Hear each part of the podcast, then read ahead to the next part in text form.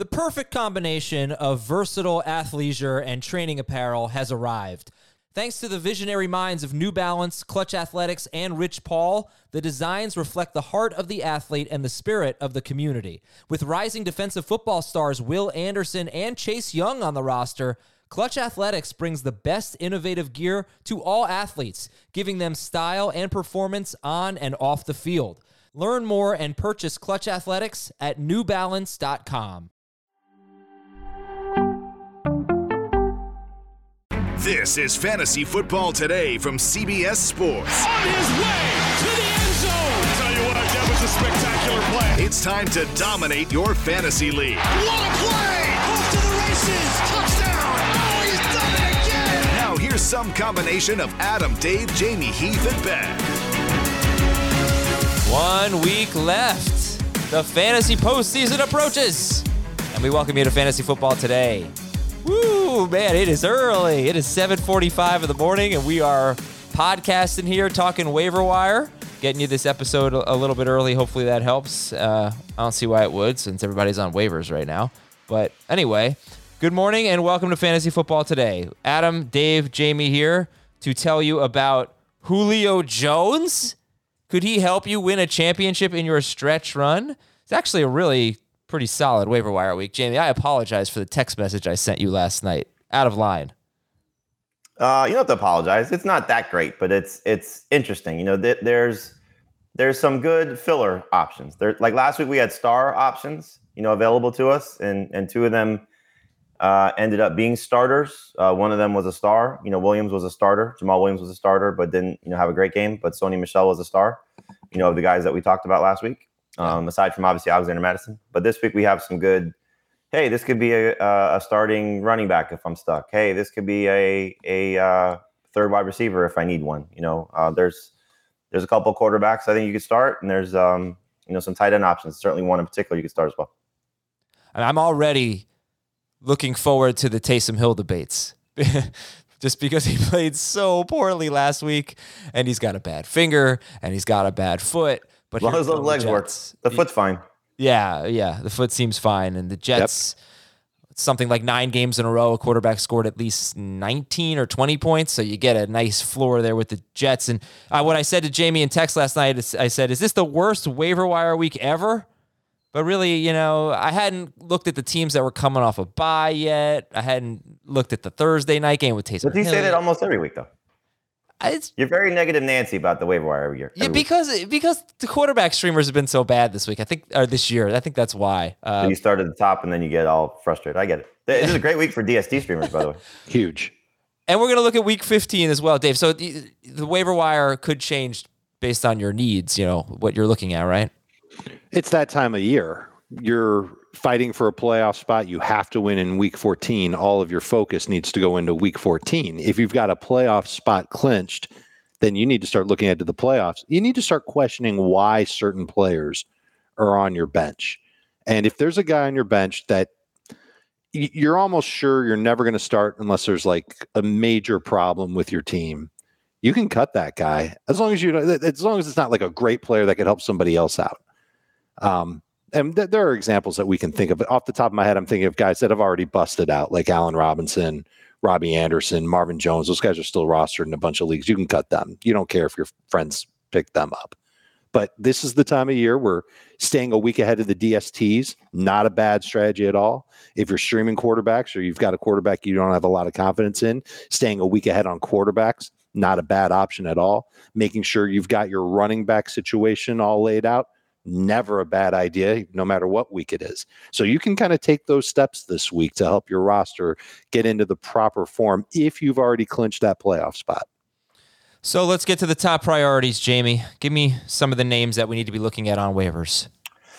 Well, I think if you're looking at the running backs, uh, the first one for me would be D'Onta Foreman. He's still available in in the threshold that we talk about. So, uh, love the setup for him, as you I'm sure are well aware what the Titans running back does against the Jaguars defense, and hopefully D'Onta Foreman follows suit from Derrick Henry, who scored eight touchdowns in his last five games against the Jaguars. Uh, so he'd be my favorite one. Then if you want to gamble on JaMycal Hasty, just with the potential of the 49ers being down their top two running backs with Elijah Mitchell and the concussion protocol and Jeff Wilson's knee flaring up, there's there's clearly a, a heavy workload if he's the the guy there, barring Deebo Samuel coming back. Uh, but if you want to pivot to Rashad Penny, I think would make some sense. He played the most snaps of the Seahawks running backs, and, and I think looks the best, uh, or looked the best aside from the Travis Homer fake punt. Um, the wide receivers, I think there's there's a couple of injury scenarios. One would be Julio Jones, hopefully playing, so I, I, would pick him up if he's available. The second would be Tyler Boyd, if in fact Tee Higgins is not available. We saw what that was like earlier in the season for Tyler Boyd, uh, but also KJ Osborn uh, stepping in for Adam Thielen on Thursday night against the Steelers. So I like that setup for him. And then my favorite tight end for this week would be Tyler Conklin. Uh, again, similar situation, no Adam Thielen, so there's a lot to like about Conklin's situation taking on Pittsburgh. All right, what's going on with Tee Higgins? Well, Higgins has an ankle injury. He says he's fine, but you know, again, uh, the Bengals got really beat up in that game. Uh, Joe Burrow had the pinky injury. Joe, Joe Mixon suffered a neck injury, and Higgins suffered the ankle injury. And so Boyd actually played well with everybody healthy, which was a surprise because it doesn't really happen very often. But as we saw earlier this season, when Higgins was out, I forget what the injury was, where he missed, I think it was two or three games. Uh, that was Boyd's best production of the season. He scored a touchdown against the Steelers. I remember that. That was week three. Um, but I think he had a, um, another decent game in there as well. Uh, so if he is out, even with Burrow's pinky being a problem, uh, I would, you know, have Burrow pretty close to a must-start option if there is no Tee Higgins playing this week. Yeah, and you mentioned the offensive injuries on defense. The Bengals lost uh, Logan Wilson, a linebacker, and Chidobe Awuzie, starting cornerback. So they and their offensive line was beat up going into the game last week. All right, they're they're uh, struggling. They got some issues, certainly some injury issues. Okay, so that's Foreman, Hasty, Rashad Penny at running back, Julio Jones, Tyler Boyd, Tyler Conklin at tight end. There really are a lot of names that you could go to on the waiver wire. Dave, uh, let me start with this, and then you give the rest of your priorities. But Foreman and Hilliard are actually rostered similarly, both available in let's say approximately 35% of CBS sports leagues, which means on ESPN, on Yahoo, it's going to be even more than that for those Tennessee Titans running backs. Uh, which one would you prefer, D'Onta Foreman or Dontrell Hilliard? I think the Titans prefer Foreman. So that's the direction that I would tell everybody to go in. He's a physical running back. He matches up well with that physical offensive line. He's capable of catching passes. They're not going to ask him to necessarily do that that much, but he's also their goal line guy. And I don't think Hilliard is necessarily uh, a lock to take him over or take him take over that role from him. And Jeremy McNichols is coming back, and McNichols might force Hilliard into a smaller role. So I think the best bet, the guy that has the best chance to potentially start for you down the stretch, including this week against Jacksonville, is Foreman. So I would rather have him. Hilliard's actually a, a little ways down the list for me. Um, I would take the the 49ers running backs Wilson or Hasty. And Jamie, I don't think you mentioned Jordan Howard. I know they're on a uh, bye this week, list, but I wouldn't. I wouldn't be rushing to add him right now because they're on a bye. The only way I would add him is if I was one of those playoff contenders, and I'm already not playoff contenders. I've already clinched a playoff spot, and I'm looking toward the end of the year. I, I get the same feeling with him that I got with Rhamondre Stevenson earlier this year. He's going to matter again at some point. Uh, he might. He's got to be healthy. You know, Nick Sirianni seemed optimistic about it, but yep. as we've seen the last two games, uh, I just wonder, you know, Kenneth Gainwell playing better. You know what that'll do. Boston Scott I know did not play, but I think that was more health concern than it was production concern. So it's still a crowded backfield. And Miles Sanders hasn't been ruled out yet. So uh, I, I, think you're right. He will matter at some point, but he wouldn't be somebody that I'd be rushing to add. So in terms of Taysom Hill, as of right now, I know rankings can Start change. him over Mahomes and Lamar Jackson. Those guys stink. Would you? No, no. okay. Uh, but he's I, top twelve this week. Yeah, right. Where where are you ranking Taysom Hill? Top twelve, top ten. Uh, yes, I have him 10th exactly. Okay. It's the stat that you laid out. The Jets have allowed at least 20 fantasy points to seven of the last eight quarterbacks they faced. The one who didn't do it was Tyrod Taylor. And we could make some comparisons to Tyrod Taylor and Taysom Hill, but I think Hill's better. He won me over with the rushing last week. I wasn't sure how much rushing he was going to do. He looked good running the football. You, everybody yes, else did. knows how he looked passing the football. I think the only concern you should have with Taysom Hill is if the finger is a problem, does he get pulled? You know, especially if they're winning the game. You know, so that's that's uh, I think the the short term concern, but the long term, you know, scenario is he still gives them their best chance to win, and that's a sad state of where the Saints quarterback situation is right now. If Deebo Samuel plays and the 49ers are optimistic that he will play, Would you rather have Jimmy Garoppolo this week against Cincinnati or Taysom Hill at the Jets? Oh, Taysom Hill. I mean, you know, Garoppolo had one of his better throwing games. Uh, forget about the turnovers, but just from a fantasy perspective, you know, he was almost at 300 yards. He threw for two touchdowns and still got you under 20 fantasy points. He just there's there's a ceiling that's capped for him from his fantasy production. So Tay- Taysom, first off, he threw four picks. One of those was not his fault. Kenny Stills dropped the ball.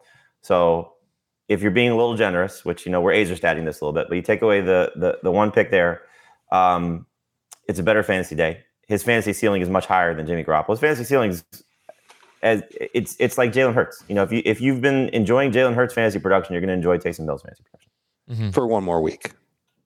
Okay, I just you know to Garoppolo, uh, if there's no Eli Mitchell, maybe yeah, I would go Taysom Hill too. I'm just saying he's he's out there. He's he's on the list. We'll talk about him. He's kind of far If, down the if list. there's no Elijah Mitchell and there's no Jeff Wilson, you might see a lot of Deebo Uh, Samuel will. playing running back. Sure, yeah, Yeah, but there might not be Deebo Samuel too. right, right. Well, he he said on CBS Sports HQ that he's optimistic about playing this week. That's really shocking that a player said he's optimistic about. I've never heard that before. Yeah, I know, I know, I know. I think uh, The fact that the coaches Before- weren't yeah. pessimistic Yeah, is a right. good sign. That's right. The the Niners as a as a whole seem optimistic on Deebo. Uh, we will see.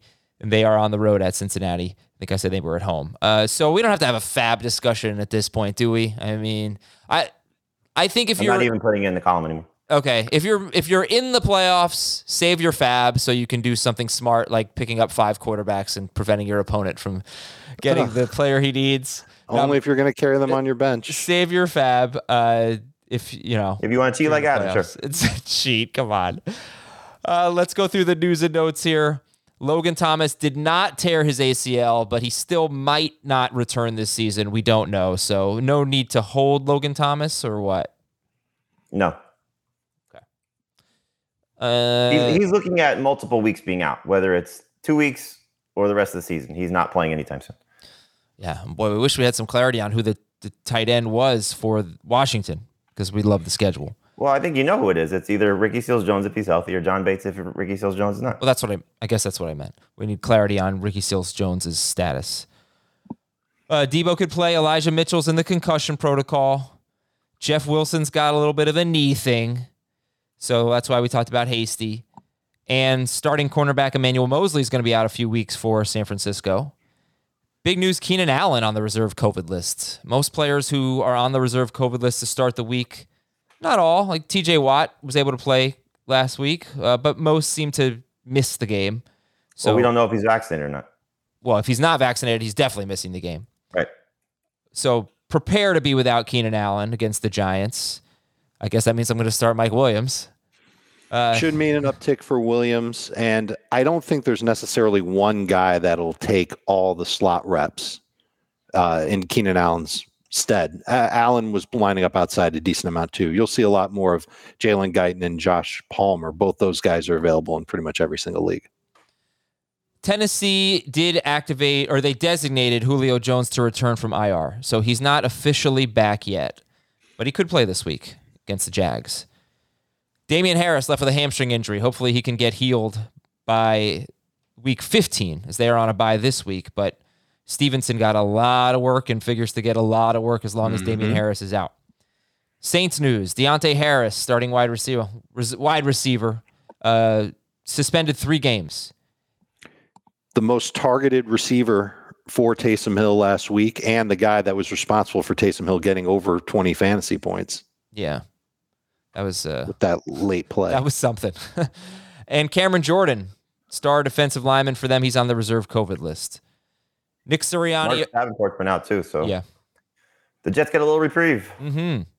Uh, Nick Sirianni, he said that Jalen Hurts is the starter when he's healthy. Boo! I mean, yay! Baltimore cornerback Marlon Humphrey out for the season. Daniel that Jones secondary is going to be in big trouble. Uh, yeah. They were already a, a soft spot, Worse but trouble. now, right? Uh, Daniel Jones is likely out this week. Jake Fromm could be the starter for the Giants. He can't be worse than that stiff Mike Glennon. Yeah, it was bad. it was ugly. He probably can be worse though. Darren Waller day to day. Darren Waller day to day. There's some optimism that Darren Waller might play this week at Kansas City. Let's go. Better than that stiff Foster Moreau. Urban Meyer acknowledged that it was probably a mistake to put James Robinson back in the game during garbage time.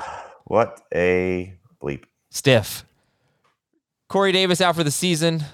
Matt Rhule anticipates Cam Newton starting, and they fired their offensive coordinator during the bye week, and it seems like they really want to run the ball. So That's smart when Christian McCaffrey's now on IR. yeah. Uh, Davis Mills expected to start for Houston against Seattle, and Joe Burrow, as of now, he plans to play through his pinky injury. Dislocated pinky. Well, there are a lot of you out there that uh, that write in and say, "Hey, I really want to get into the industry. What should I do?" And what I tell you is, start a website, start a podcast, write your own columns, all those things. And what I'm going to tell you to do when you write your own fantasy columns, or for most of you who are not writing fantasy columns, but writing anything else, you want to use Grammarly, and you want to use Grammarly Premium, and you can get 20% off Grammarly Premium if you go to grammarly.com slash FFT, G-R-A-M-M-A-R-L-Y dot com slash FFT. So you are hearing from someone who has used Grammarly, and what it really helps me with is being more succinct. And you won't get that impression based on this uh, read that I'm doing now, or this spiel, because I tend to ramble when I talk about sponsors, but that's because I have a lot to say about Grammarly. Grammarly is really awesome. You can type right into Grammarly, you can upload a document, and it's going to scan the document. It's going to look for simple grammar mistakes, but also just ways to make your writing more clear and more effective, better vocabulary. And I think it's terrific if you just want to save some time because proofreading and editing can real, be a real pain. Grammarly takes that pain away and just makes everything so much uh, so much easier and so much quicker. It's going to help you with holiday cards, anything you're doing right now during the holidays. If you're sending something out, uh, you know, you just want to sound better, sound more clear. If you got something for work, if you got something for school, whatever it is, please check out Grammarly. Uh, I really, really like it. The very few times that I've written something for the website, I always put that into Grammarly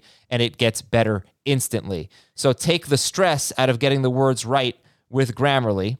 Our listeners get 20% off Grammarly Premium at grammarly.com slash FFT. That is 20% off.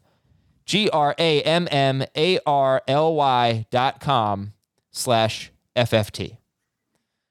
So for the fantasy managers, uh, Jamie, that are saying, oh, all those guys are rostered in my leagues, who are some deep league targets that could be available in almost all leagues? Uh, let's see. At the running back position, there aren't a lot of guys, but I think you can look at um, Ameer Abdullah if the uh, plan is to run the ball for the Panthers. He's available in 95% of leagues. Samaje Perine, in case Joe Mixon's neck injury is a problem, he's available in 83% of leagues. Um, I mean, Rashad Penny obviously would be one of the first targets I'd look for as well, regardless of your league size, because he should be the lead running back for Seattle. It's going to be a committee. At wide receiver, uh, I think you look at both Detroit guys and KJ Osborn. Uh, Osborn's at 7% with his roster percentage. Both Detroit guys, Amon St. Brown, who had a huge game against the Vikings, 14%. Josh Reynolds, who's had two decent games in a row, 17%. Marquez Valdes-Scantling, he's at 22%. So I think those guys are all uh, certainly on the table. And then at the tight end position, Conklin would be my favorite guy. He's I don't know if he's in the threshold of what you're talking about. He's at 37%. But if you're looking for like a deep league, some deep league options, I guess, um, either Washington guy, uh, Ricky Seals Jones is at 6%, John Bates is at 0%. And then Nick Vannett could be interesting. Um, you know, he's played well uh, in place of Adam Trautman from a touchdown standpoint two games ago, was their lead tight end last week. Now Deontay Thompson's not there. Um, so not Deontay Thompson, Deonte Harris, excuse me, um, is not there. And he might see an uptick in targets also against the Jets. I'm kind of intimidated by this week. There's a lot of players, a lot of players to get to here. The pressure's on you guys. You got to give us all the names, all the names we need to know. Dave, let's start with the quarterbacks. Who are the best quarterback streamers? Oh, I'm sorry. And and the uh, before Dave gets there, the Chargers guys, uh, both Jalen Guyton and Josh Palmer, like Dave said, they're Right. widely available. Guyton ahead of Palmer. Yep. Uh, Taysom's number one at quarterback. For me, number two is Cam Newton, who's available in 51% of leagues.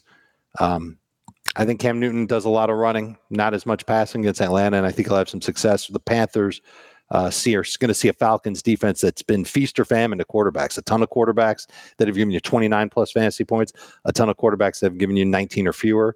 I think Cam's got some decent upside this week. I like him second best. Roethlisberger would be third.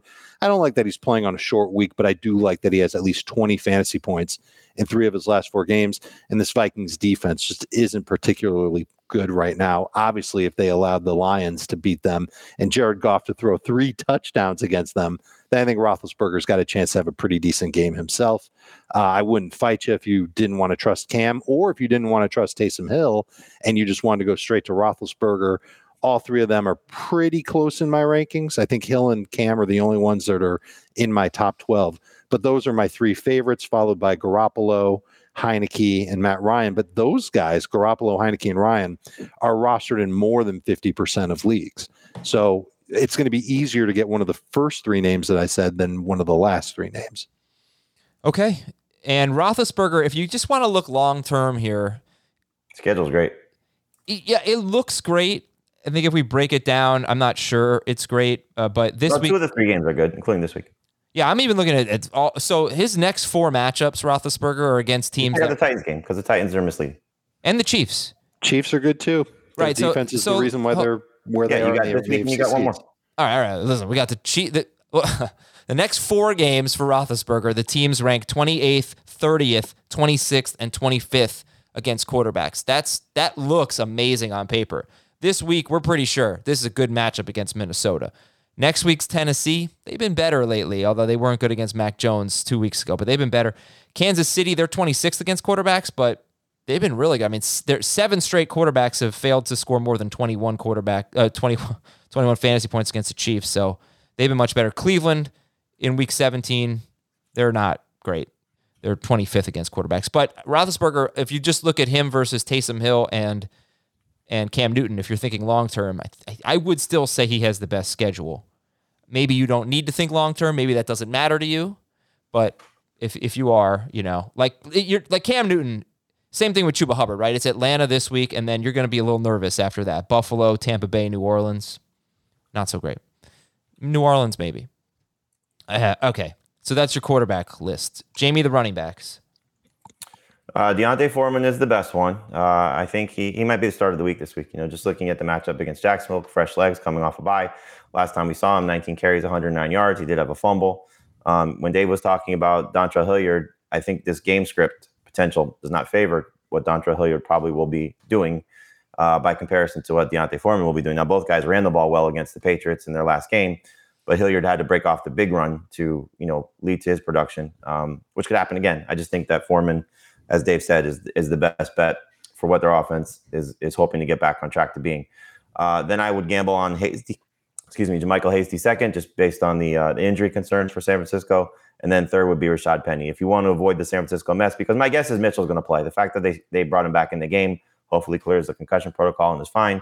Uh, plus, you have the Deebo Samuel factor. So, uh, if you want to just overlook that and go straight to Rashad Penny, uh, hopefully he has a big game against the Houston Texans and can prove that he's the best running back for Seattle. Yeah, and if you're thinking, hey, the Jaguars have a really good run defense, well, it's been a little shaky lately. They've given up 100 yards to a running back in three of their last four games. It was Jonathan Taylor, Cordarrelle Patterson, and Sony Michel, and that is D'Onta Foreman's matchup this week. Are, are you worried that he wasn't really that good? He had very limited work, but the running game had been garbage for the Titans until the Patriots game. They had a really good game. You know, are you worried about buying in too much? You said you might make him the start of the week. Seems like you're pretty confident in Foreman. Well, I mean, he's not ranked in the in, in the top ten for me, you know. And and as you know, I I try to do. Uh, I don't always succeed, but try to find you know somebody who's in that gray area of players who are starting.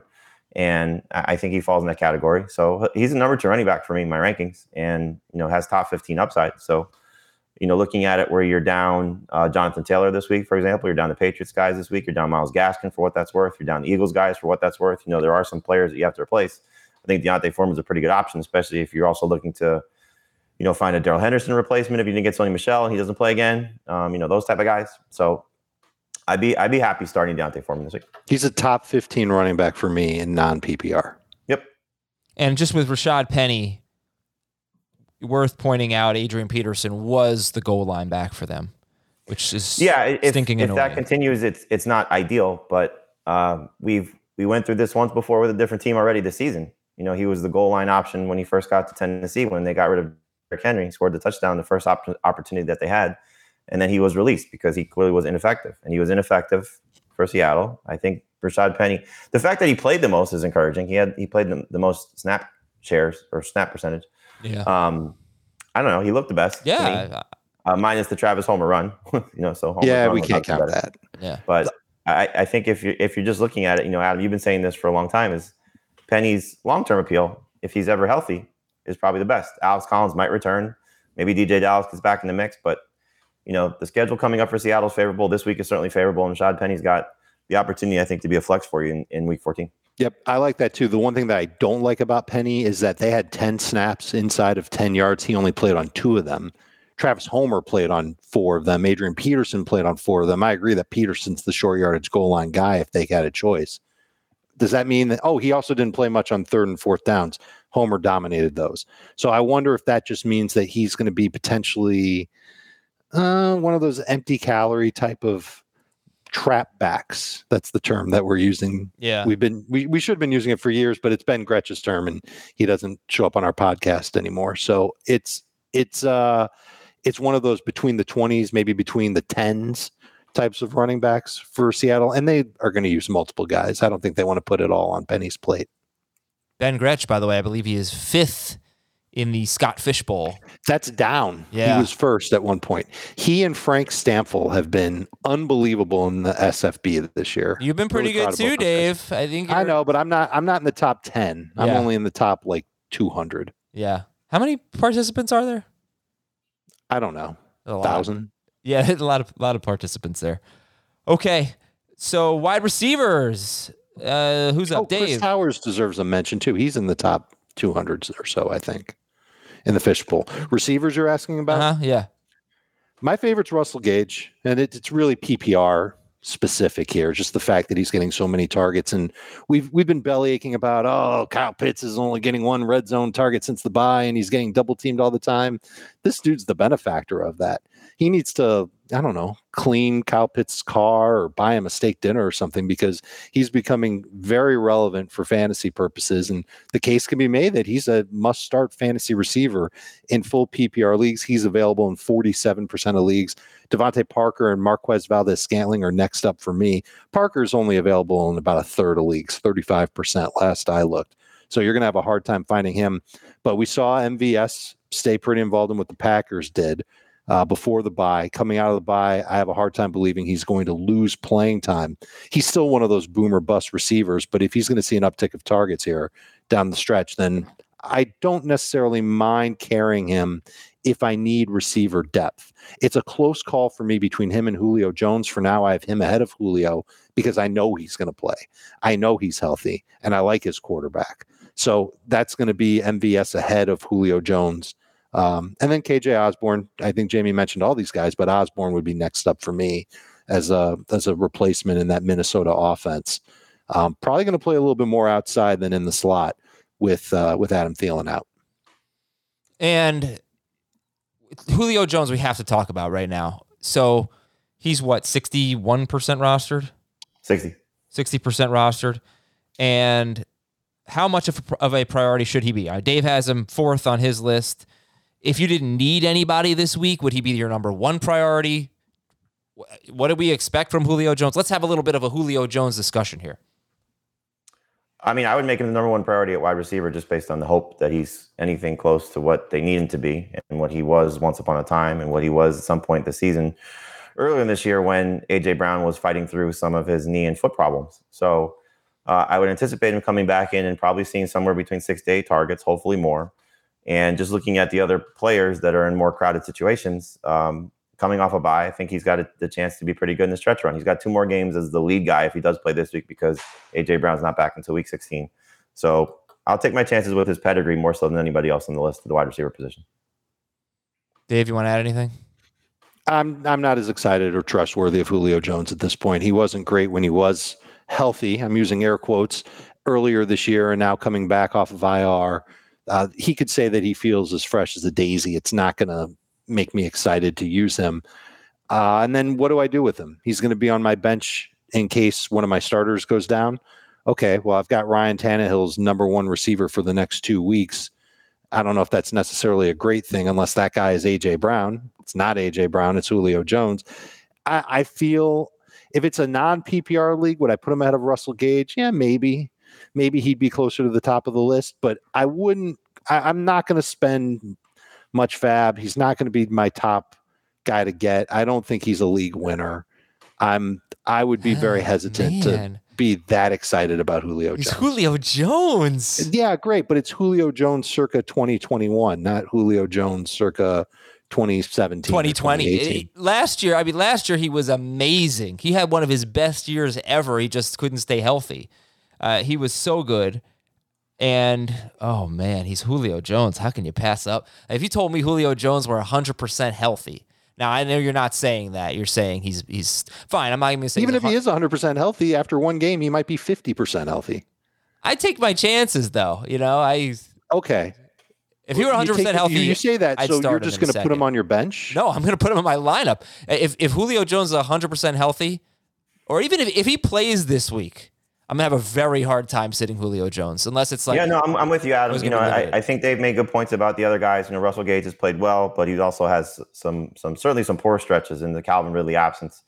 Um, so he's inconsistent. KJ Osborn, I think, is in, very interesting this week because of the absence of Adam Thielen, but it could be short term, especially with you know the extended rest coming off the Thursday game. I, I mean, it, it's it's a hope, and and I think you know you, you said it best. It's it's the hope of Julio Jones being anything close to what he still could be, and AJ Brown's absence factors into this. So it's it's not a uh, rest of season. I'm buying into Julio Jones. It's if he plays, I'm buying into him two games against Jacksonville this week and Pittsburgh next week, and those two teams have been very forgiving to opposing wide receivers. Uh, I don't know is, is Shaquill Griffin still out for for Jacksonville? I don't think it matters. Well, I, I do think it matters. Um, so if their top cornerback is Yeah. out, then you know Julio Jones has an opportunity there to have even more success. So uh, there, there's there's something to like there about him. I don't think it's a slam dunk that you should be running to get him, but for me, I'm going to take my chances on him more so than the other guy. Who's averaged more PPR points this year, Julio Jones or Marquez Callaway? Oh, I don't care. I mean, this is more looking ahead rest of the season where they're at. Who's had more games with double digit PPR points, Julio Jones or Marquez Callaway? yeah, but You can still say you don't care. It's fine. no, I I, I, mean, I don't. I get he it hasn't just been Doesn't matter. He hasn't been good, but he also He has, has- not. He has not been the number one guy. He has not played without AJ Brown. I don't think he's had any games with AJ Brown, um, and he's Julio Jones. You know, uh, I don't know. He's got an opportunity opportunity to redeem himself, totally redeem himself. Hopefully that happens. Jamie tight ends, Tyler Conklin. By the way, Adam Thielen has a high ankle sprain. You know, he's definitely not going to play. I, I'm not a doctor, but I'd be we- stunned if he played this week. yeah, but high ankle sprain could be a three week thing. You know, that's it could linger the rest of the year. yeah. So so Osborn and and Conklin become more interesting, and I know Conklin is your number one tight end. Who else? Uh, it's not the greatest group after that, but you know, I'm, I'm hoping Cole Kmet continues to see the target share that he has. He has at least seven targets in three of his last four, at least six targets in five of his last six. So you know, just continue to to feature him would be nice. Uh, we'll see who the quarterback is. So I think that should matter. I'm gonna put Gerald Everett reluctantly third, but you know, we saw have seen in two of his last four games he was good. He was a total disaster against the 49ers, but I still think he's going to be involved in the passing game. And hopefully that continues. And then whichever Washington football tight end is healthy, I don't think you have to make a priority on Tuesday to add one of these guys so you can find out if Ricky Seals Jones is able to play. But Jones, uh, Seals Jones or John Bates, uh, one of those guys could be a low end starter in a deeper league. Gerald Everett was a special kind of bad on uh, on Oh, Sunday. man. It just really bad game, but he still got six targets. So, you know, th- Three straight games with at least six targets. yeah, I believe. think I think there's I think there's something there. He's a part. Well, of unless the, offense. coaching staff nah. feels a certain kind of way, a special kind of way about Gerald Everett, and they, they say, they're forgiving. They're a very forgiving coaching staff.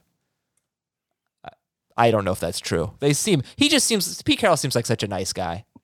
He's never mean. He's never mean to the players. I don't think. Right? He's nice. I'd play for him. Would you rather play for like, a really nice players coach or a disciplinarian? Gonna Disciplinary. you would? which one is winning games and is putting me in a position to get a new contract? Well, that depends. Joe Judge once made his players run after practice or during practice, whatever he did, uh, as a disciplinarian, and that team stinks and he should get fired. And Bill Belichick is known for being a disciplinarian, but is probably a really good coach uh, and seems like a very good guy based on everybody you talk to. uh, but he has probably more of a disciplinarian mentality than than most coaches. I'll take Bill Belichick over Joe Judge. I think that that goes without saying. I think a lot of people would take Bill Belichick over Joe Judge. Joe Judge. I would like the the very nice, warm and fuzzy coach. I would uh, sign me up to play for the Seahawks. yeah, you would rather play for Pete Carroll than Brian Flores. Yeah. Oh, 100%. Well, but Yeah. if I played for Flores, I get to live in Miami. That's another thing. That's probably You would play for Pete Carroll more so than you would play for Mike Vrabel. he doesn't see. He seems kind of cool, actually. Who's the second nicest coach if Pete Carroll is the nicest coach? Probably Andy Reid. Oh, I I'd don't know, love to Reed's play for bench Andy. Reid. He seems so nice. He seems cool. We Ask go out and Alex get a burger. Collins how nice Pete Carroll is. Okay, uh, let's uh, let's talk DSTs. You said Jamie it was a really good week. Uh, day, uh, yeah, Jamie, uh, Jamie, go ahead, and give us the DSTs and the kickers. Uh, the Titans, the Packers, the Chargers, the Seahawks, and the Broncos. They're all in great spots, uh, given some uncertainties at the quarterbacks that they're facing or just the teams that they're facing as a whole. Uh, but all five of those are available in at least half of our leagues. The Packers are the highest rostered at 52%. So Titans are at 38, Chargers are at 24, Seahawks are at 26, Broncos are at 38. All top 10 worthy this week. Right. If you don't need to spend a lot of fab, if you do that on DSTs, because you have a lot of fallback options. Yep. And the Chiefs DST has been playing lights out as well. They're 50% Yep. rostered. And yep. they're, I didn't want um, to give more than five because I thought that was a little overkill. Yeah. But yes, Chiefs, Chiefs are available too. And we did a segment on yesterday's show about DSTs that you can stash for the playoffs, teams that have good matchups. Uh, if anybody drops the 49, I mean, I don't know what the 49ers roster percentage is, but they're they're high. They are rostered in 80% of leagues, but they have good playoff matchups with some of the other teams. I don't remember.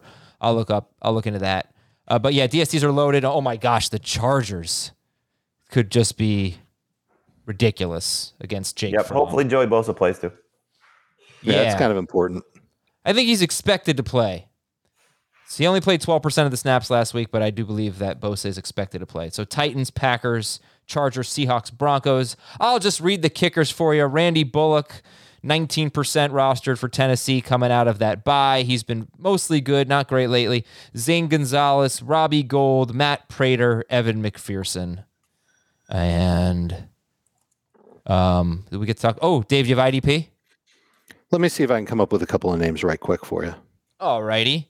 So uh, I don't know if Blake Lynch is healthy for Minnesota. He didn't practice with a hip injury on Monday. If he's out there, he's one of the replacements for uh, Eric Kendricks and Anthony Barr. I would certainly take a long, long look at him after he came up with a huge game for the Vikings.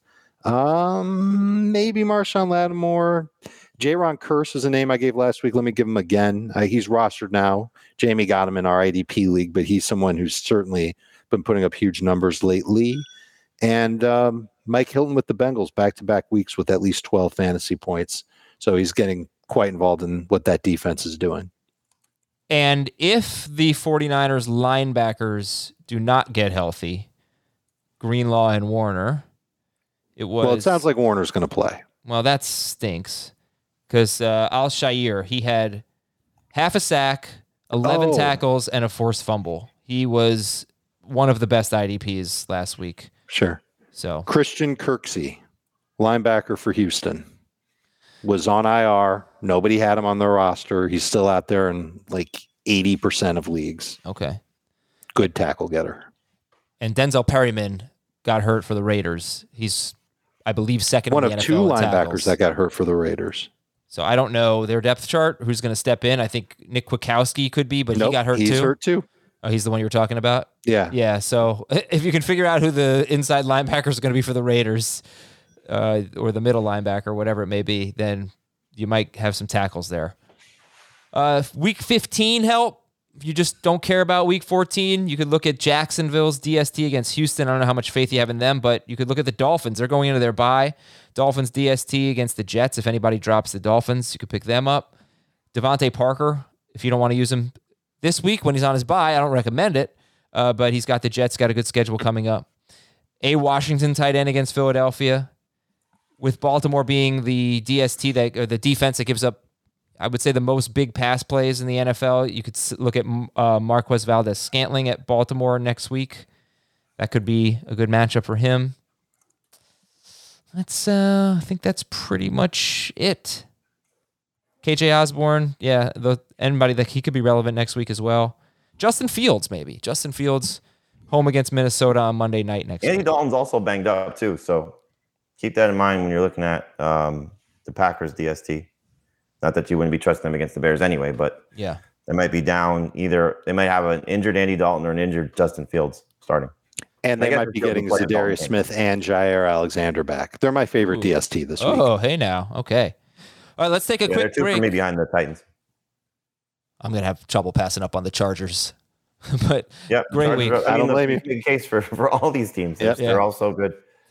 all right, we're gonna take a break here, and uh, when we come back, speaking of DSTs, New England and Buffalo, and then the rest of the waiver wire. We'll be right back on Fantasy Football today. What's up, everyone? I want to tell you about a car that you are going to love. Check it out. The all new Hyundai 2024 Santa Fe is equipped with everything you need to break free from the dull work week and embark on an adventurous weekend with your family. The all new Hyundai Santa Fe's features like available H track all wheel drive, standard third row seating. I love that. Available dual wireless charging pads ensure that you can take on any adventure. So let's say you're ready to take the family on a camping trip or something like that. The Santa Fe is perfect for you. You've got all wheel drive. You can load everyone up in the third row. It's time to start being adventurous, and you need the right car, and that's the Hyundai 2024 Santa Fe. Learn more about the all new Hyundai Santa Fe at HyundaiUSA.com. Call 562 314 4603 for complete details. New England 14, Buffalo 10. How did you feel about that game last night as you were watching it, Jamie? Uh, in between falling asleep, it was uh, you know it, it was it was an amazing game plan by Bill Belichick and the coaching staff there for the Patriots, just to say we're not even going to throw the ball in this weather. We're just going to run it down your throats and dominate time of possession. Um, the weather was clearly a factor for the Bills, but I don't want to see football like that very often. It's just not fun. Dave? Mostly the same. I was amused by punts and kicks that went wayward or looked like they hit like a big glass wall and then came straight down onto the Yeah. field. uh, you know, the Patriots' physicality is is one of the trademarks, calling cards of Bill Belichick's defenses. They didn't have it as much last year, but for the most part during Belichick's tenure, it's always been a tough physical team. And when the weather turns ugly like this, and even when it's not as bad as it was on Monday night, you see that team rally behind its strength and its power. And you see that with Tennessee from Mike Vrabel, Bill Belichick disciple. I think you you would see it if the the line was healthier, at least the offensive line were healthier in Miami. I think the Dolphins try and preach that type of physicality as well. One of the teams that wants to be physical but just isn't quite as physical and it costs them is Buffalo. That offensive line is strong. They've got some good offensive linemen, of course, but it's not it's not at that same top shelf level that the Patriots have. And their running backs, like they really paid the price for not investing in their Yes. run game during the offseason. It's exactly what I was in this thinking game. during the game. They they Yep. made Zach Moss active. That was smart, and and they should have loaded up on the run. But they Brian Daboll realized early on, all right, our running backs aren't doing anything special. They weren't patient with it like the Patriots were. Not that the Patriots had to be patient for a long time. Once Damien Harris beat eight in the box, it was over for him, and he had that long run for a touchdown. But they they kind of had to lean on Josh Allen again, which is what they have to do even on sunny days with no wind. So I, I, I bet this is the offseason where they say, all right, screw it. We're going to find ourselves a running back. Mhm. And they're not going to do this mix and match with mediocre guys anymore. So I have two takes on this game that I think you probably find ridiculous. I welcome it. So here we go. Take number one. This was a very boring game, but had it been snowing heavily and played out exactly the same way, it would have been a much more enjoyable watch. No. I think people would have been more into it. They would have. They would be like, "Oh, the snow game." I think people would have been much more into it. Okay, So, fine. don't agree. Okay. fine. Are, are we keeping the wind or is it just snowing It's with the like same 15 mile an exact thing. winds? It's same exact thing, but there's a lot of snow. It would have been it would have been amusing for a little while, and then you would have been like, all right, all, all they're doing is running the ball. and then all the Bills are doing are They messing up. won the game throwing three passes. They That's pretty three cool. passes in the game. Uh, uh, okay, It's my cool, other but take, it's not cool to sit through and watch. My At other least it went by take- pretty fast. And I know you're going to disagree with this because I'm contradicting what Jamie said. All this stuff about Bill Belichick with this brilliant game plan. It's the most obvious game plan of all time. It's true. There's no way that he could have thrown in those conditions. I, I'm not giving Bill Belichick any credit for that. Uh, that- Um, well, uh, if it's fair, um, and and Sean McDermott kind of alluded to that as well. Like we don't need to continue to to praise him, um, but it worked. You know, I Yeah, mean, it, it- it 14 and, points. you know, what what would have happened if if they were chasing points? Would they have stuck with it? You know, so that's that's an, uh, an easier thing to do. But to I mean, to sit there and say we're just going to run and run and run and run and run and run.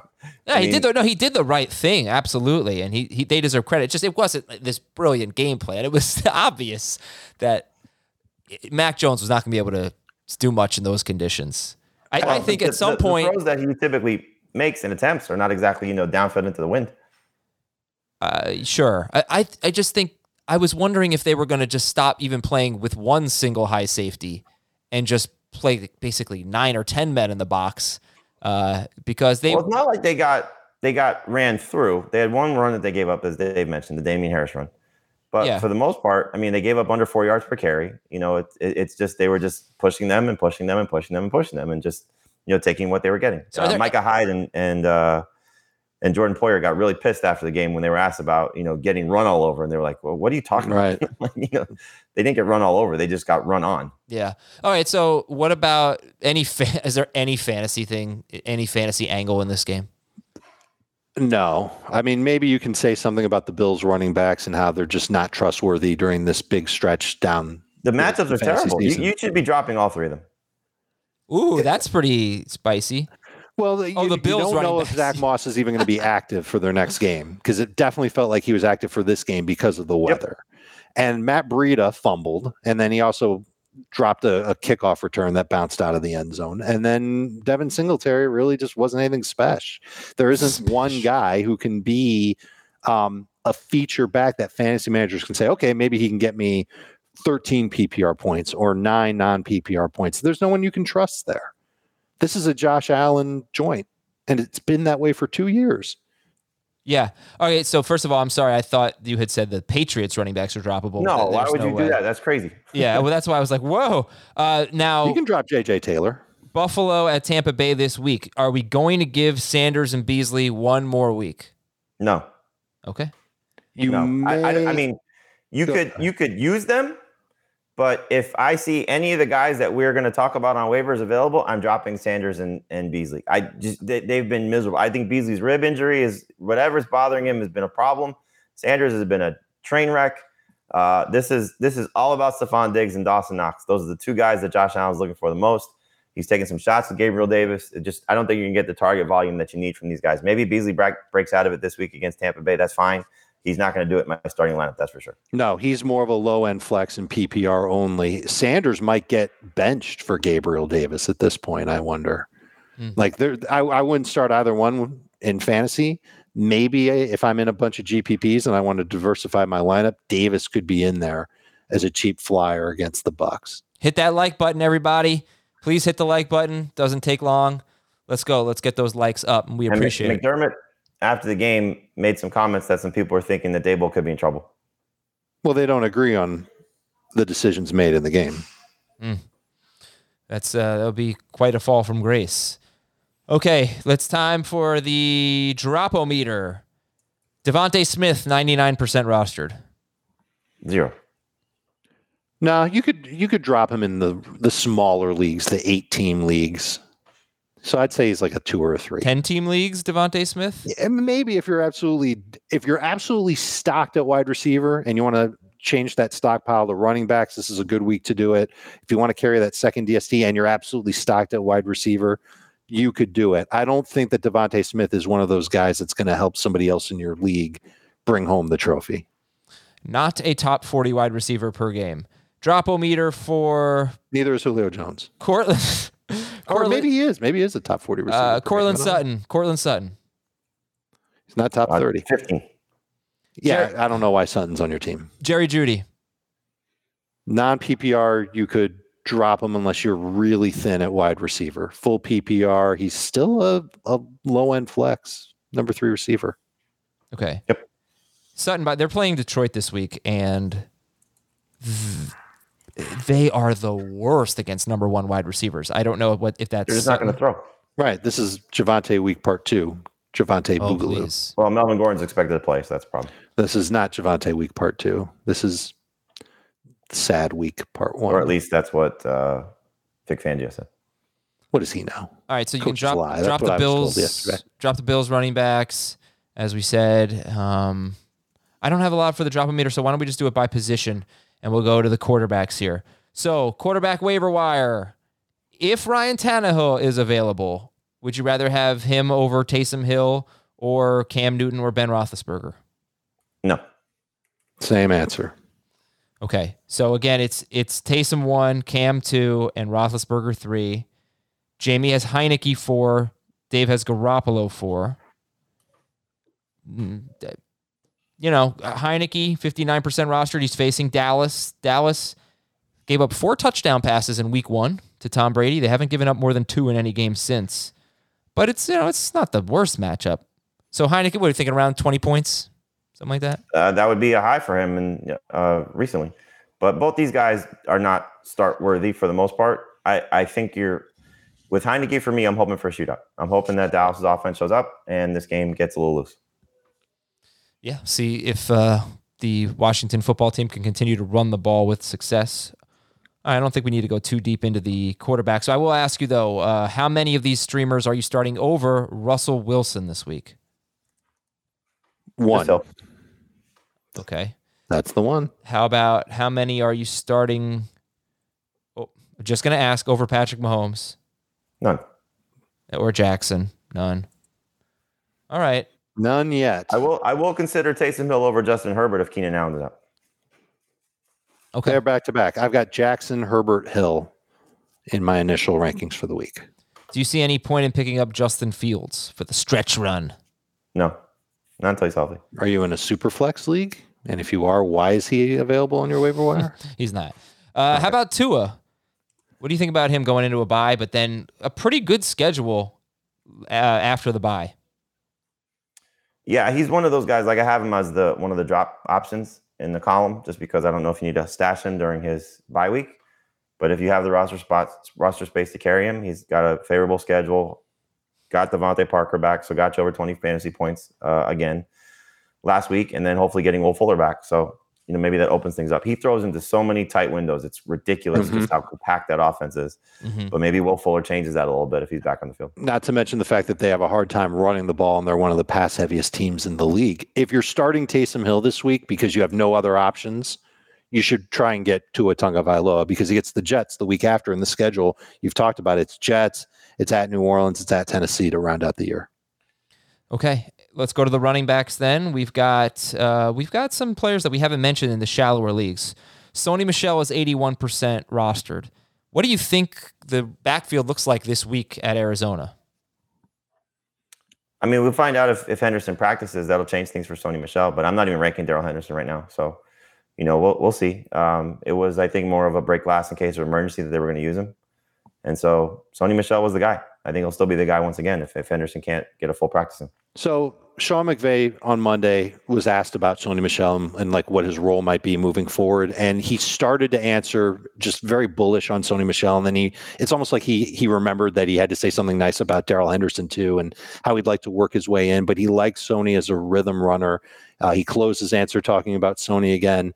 I've got that vibe. This the exact same vibe I had last year about Cam Akers when these coaches were talking, like where where they're trying to stay like even keeled about what they have in their run game, but they they get a little too excited, and it just catches me like that. And uh, there, there's two more things. Number one, you could tell that he just runs differently than Darrell Henderson. Maybe he's not quite as versatile as Darrell Henderson, and maybe he doesn't have the top end speed that Henderson has, but he's more of a physical running back, and I think that's what they want. And uh, to that point, Jordan Rodriguez, who we've mentioned before on the show, she's a great beat reporter for the Rams. She's got a story s- suggesting the exact same thing that Sony Michel is going to end up being their feature guy, and that Henderson will be like a change of pace guy. I am ranking Henderson, but it's with the idea that he might get you four or five fantasy points this week, and Sony Michel is going to be an RB one. She's saying that for this week or for rest of season? She said that going into last week. So Right, but she- her, I- her, her story was in regards to the running style of Sony Michel and just a quote that Sean McVay Yes. had that he is, you know, he pushes the pile. He's he's not looking to make the big plays. Going to take what's available to him. And so, for what they feel like their offense needs right now, I think they're looking at it as he he's a better fit. Plus, So, I don't know uh, how much Henderson, I think, will have a bigger role if he's healthy. That's something you have to keep in mind. But if he doesn't practice in full, you should have no reason to even consider. Did you ever get the sense this year that they loved Henderson? Oh, I think earlier in the season they did, sure. What about when Cam Akers got hurt? No. No, they didn't give a ringing endorsement of him, but th- but then who cares about what they said? How about what they did? They never made this a committee. Never. It was always Darrell Henderson's backfield. Which is when- why it's important to kind of get an idea of who their best guy is because that guy could end up playing 80 plus percent of the snaps. Okay, uh, well, this is shallow leagues anyway. Michael Carter, seventy-eight percent rostered. He's got to miss at least one more. He's got to miss one more game. He could be back That's a in week great call. fifteen. Uh, Boston Scott could have a role after the bye. Chase Edmonds is seventy-two percent rostered, so that's a guy in PPR leagues that you probably want to have on your team. And Dontrell Hilliard is sixty-nine percent rostered. And you guys said you like Foreman better than Dontrell Hilliard. Yep. but both are potentially starting this week. You, I mean, could be potential starters for this week. Hilliard more of a flex. Keep McNichols out of there. Foreman more of a starter. Uh, I got to run. See you guys. All right. Later, Jamie. JaMycal Hasty is 5% rostered, and Jeff Wilson is 41% rostered, and they have an opportunity to get some feature If. work. If Elijah Mitchell Right. is out, And if they're both healthy, who do you think would get the work? Uh, Wilson, who's really struggled so Yes. far this year. Will, I think? Wilson would get the nod on running downs and Hasty on passing downs. Rashaad Penny, 6% rostered. I just wish Peterson were not there, but it's a great matchup against Houston. They give up the fourth most points to Mhm. running backs. He'll be tough to trust, but you can kind of you can kind of make the case for him to be I don't know. a non PPR flex, a desperation running back play. Yeah, I mean, look, I, I again, it's just the Peterson fact. It's just the goal line factor. But I'm glad. I'm glad I stashed Penny in a few leagues. I I just had a feeling the way Pete Carroll was talking about him that they wanted to get him involved and that they really needed a spark because Alex Well, he- Collins wasn't getting the job done. He's the only running back they have left that has some juice to him. Yeah, it's after this is after ten carries for The 35 problem is yards. that the juice the juice is leaking out of the box, like at the pre-K table with kids everywhere, and you got to try and just you know get that juice used up before it's too late. Uh, Samaje Perine, if Mixon is out. Ameer Abdullah, we should talk about him because he's got the passing downs role. And he's got Ameer Abdullah in five games with Carolina has three, four, four, zero, and two catches, which doesn't my sound great. But Ameer Abdullah, uh, Christian McCaffrey played in four of those games. So the, they have combined for three, eight, 14, seven, and two catches. So you might be looking at a four catch guy. I'm just That's saying. like the stat Michael Jordan and Will Perdue combined for 38, 34. I'm just saying 31 there's running back catches available. You might get four catches a game from him. That's not out of the question. And two of his next three games are against teams that are seventh or eighth worst against. They allow the seventh or eighth most receiving yards per game to running backs. And that starts this week, where the Falcons have allowed four more catches to a running back in eight of 12 games. All this is is a full PPR kind of deep league endorsement of Abdullah, who I compared him to Ty Montgomery when Kamara's been out. You know, could get you maybe eight, Right. eight PPR Ma- points and not bury you. Okay, which is what you have to keep in mind when you think about adding him off the waiver wire is do how badly do I need a running back that's going to get me 8 PPR points? How badly do I need a running back who's definitely third in line for work inside of 5 yards? Like Abdullah won't play there unless it's the 2 minute drill. And then even if it is, it's Cam Newton who's going to take that work away from him. I think the best path for Abdullah is if you've got Chuba Hubbard and you want the guy who's after him. Abdullah would if they're playing out the string, they'll just say, "Okay, Ameer Abdullah, here's your opportunity to have 15 plus touches." So if you've got Chuba Hubbard and you're forced to start Chuba Hubbard, I think it's a good idea to have Ameer Abdullah on your bench at this point, especially if it's PPR. If you don't have Chuba Hubbard in that type of spot, then I don't know what you really need Ameer Abdullah for right now. He shouldn't be a priority. I know, I know. I'm just saying, you get you four catches or something in a PPR league. I you could consider starting him over Tevin Coleman this week. I wouldn't do that, but Coleman is 34% rostered. He is the lead back for the Jets as of right now. Unfortunately, he's got the Saints. What's your interest level in Coleman? At mild, I'd rather have, uh, you know, obviously pretty much everybody that we've already named except for Ameer Abdullah. Okay. Uh, what about any interest in David Johnson or Rex Burkhead going up against Johnson, Seattle? Johnson could be out again, and if he is, and that gives another opportunity for Burkhead. But Burkhead had an opportunity last week, and he didn't really get a lot of work. It's a So- much different matchup. Much yeah, but he still didn't get a lot of work. He had the ball for 18 and a half minutes, I think. I, I don't think if we're going to talk about players who don't have juice, I think Rex Burkhead belongs on the list. He's he's a desperation play. I might have a tough time saying start Coleman ahead of Rex Burkhead, but they're they're in that same range of oh crap, I'm desperate. I need a running back who might get me seven points. You know what? I hope Johnson's out and I can make a bold Rex Burkhead prediction because they're facing the Seahawks, who are worse than the NFL in time of possession. Maybe I could expect them to be better now if the offense is, is improving. And the Seahawks give up the second most points to running backs and the most receiving yards. Every running back catches a ton of passes against the Seahawks. So, Dave, you can put it in pencil. I will make a bold prediction about Rex Burkhead if David Johnson is out, and that is as far as I'm willing to go. All right, wide receivers. You've got Jarvis Landry could be available coming off a 111 yard game a couple of weeks ago at Buffalo, and Baltimore is the matchup this week, and they are they their secondary is terrible. Yeah, You could look at Calvin Ridley long term. You could look at Julio Jones. We've had a discussion about that. Jamie likes Tyler Boyd. I think that's really mostly if Tee Higgins is out. So I don't necessarily mind Boyd this week, even if Higgins plays, because any anytime the, the key with him is anytime the Bengals find themselves in a situation where they've got to play a little bit of hurry up, his numbers and targets certainly go up. There could be a chance of that this week against the 49ers. okay, so how about Russell Gage versus KJ Osborn? Who do you like better this week? I like Gage better. I like Gage better, um, just in general, just because of the targets that he's been getting. I don't think the matchup against Carolina is necessarily a detriment for him. I think it's going to be bad for Kyle Pitts again. But I already mentioned, like Pitts's loss is Gage's gain, and as long as it's working out like that for Atlanta, you might as well ride it in fantasy. He's a decent. I don't know if he's a number two full PPR receiver, but he's in that. Let's call him a high end number three receiver in PPR. MVS has had 19 targets in his last two games. He faces the Bears. Not bad. Yeah, not bad at all. You um, made a nice case for Josh Reynolds last week. Mhm. I don't remember when that was. It was Friday. Yes. 16% rostered and two games in a row with 70, 69 to 70 yards. I, unfortunately, he's got Denver this week. But, you know, what do you think about Yeah, it's a terrible matchup for him. So uh, again, another example of a wide receiver. Okay, he's shown a couple of things. He had a great play on Thanksgiving, made a couple of decent plays. What am I doing with him? Am I really going to start him? Maybe if you're in a 14 team triple flex league, like I've got him in, I'm going to use him. But if it's a typical league with three wide receivers, 12 teams, one flex, you got to be really desperate. And he was outshined by Amon-Ra St. Brown last week. Sure. Uh, yeah. And Goff stringing together a couple of good games in a row. That's Josh Reynolds we're talking about. And if you want the deep league guys, it would be Jalen Guyton over Josh Palmer, but they're barely rostered. Can I mention two other receivers that might be worth stashing? Sure. And I will also mention Jamison Crowder as a low end option on the waiver wire. The Saints allow the fifth most receiving yards to slot receiver, slot wide receivers. Who would who do you got? This is just for the fantasy managers that have their tickets to the playoffs already locked up.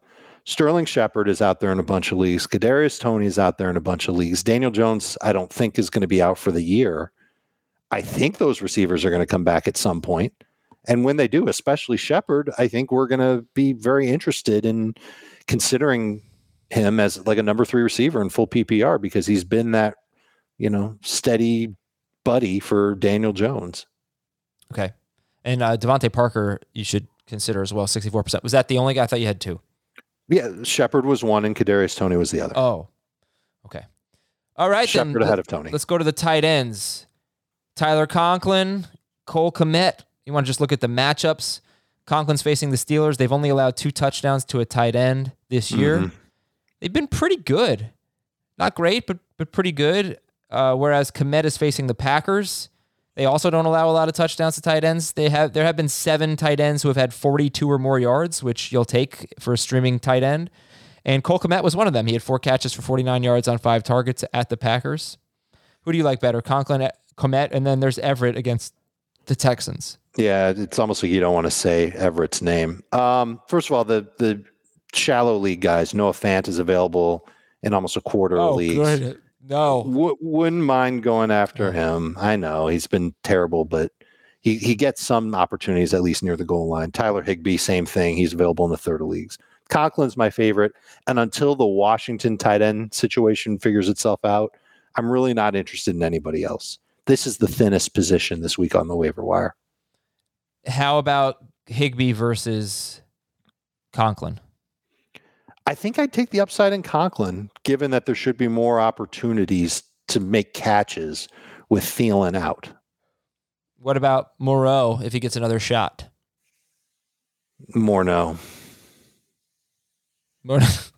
Justin Morneau. And the DST streamers, Dave likes the Packers the Foster. best. Jamie likes the Titans the best. I think I like the Chargers the best. Uh, the Packers have the Bears, the Titans have the Jaguars, and the Chargers have the Giants. And you've got the Seahawks against Houston, the Broncos against Detroit. Really, really good week. Hey, I'm going to give you those the top four DSTs I have: Packers, Titans, Seahawks, Chargers. Think of those defenses in these matchups now. At Bal- Packers at Baltimore. Would you use them against Baltimore? No. Baltimore's been giving up points to DSTs. I think I might. Titans at Pittsburgh. Would you use them? Yeah, pro- uh, potentially. Potentially. Seahawks at the Rams. No. Unlikely. Chargers home against Kansas City. No. Very unlikely. So the one problem that I see with all four of these DSTs that we love, and we, we love more than just these four, is that they might only be good for one week and that you can't necessarily say, all right, I'm, I'm riding with the Packers the rest of the year. I don't know if we can say that quite yet. So, back to my point earlier in the show, it could be the right time to start carrying two DSTs. You carry one for this week, and then you also start looking a week ahead. Yeah, right. If anybody drops the Dolphins DST, you could take a look at them. Jump on them. Mm, the, the Broncos with Detroit this week, then they get Cincinnati the following week. That's not that bad of a matchup. Then and they're then at Las, Las Vegas. Vegas. after that, and then and the Chargers, the after that. And the Seahawks, I know they have a bad week 15 matchup, but weeks 16 and 17 are pretty good. Chicago and Detroit. Yeah. Both All right. home. Beautiful. Good so stuff. It, you might be able to make a plan where Seattle's going to be your DST for the rest of the year, save for week 15 and you just start shopping for that week 15 DST now. You'll settle on somebody when somebody in your league drops the Dolphins, bing, bang, boom. You pick up the Dolphins, you ride a Seahawks Dolphins combo to the fantasy championship. Uh, we got one more here. Nate is saying, What about the Saints? They are 67% rostered and have okay. the Jets. So let, they've got the Jets this week. Tampa week. Bay next if, week. If they don't have right, I was about to make that point. And not only is it Tampa Bay next week, well, I guess Miami isn't that terrible of an opponent in week 16, Carolina in week 17. No Cam Jordan makes me a little less excited about them, but they are a top 12 DST this week, even yeah. without Jordan. Yeah, good call. Thank you. Okay, everybody, thanks so much for watching and listening. For Dave and Jamie and Ben, I am Adam. We'll talk to you tonight on our live stream, 8 p.m. Eastern. Uh, we'll see you there for our Q&A. And Dave's repping the U. Big day for us. Mario. Yes. All right. Adios.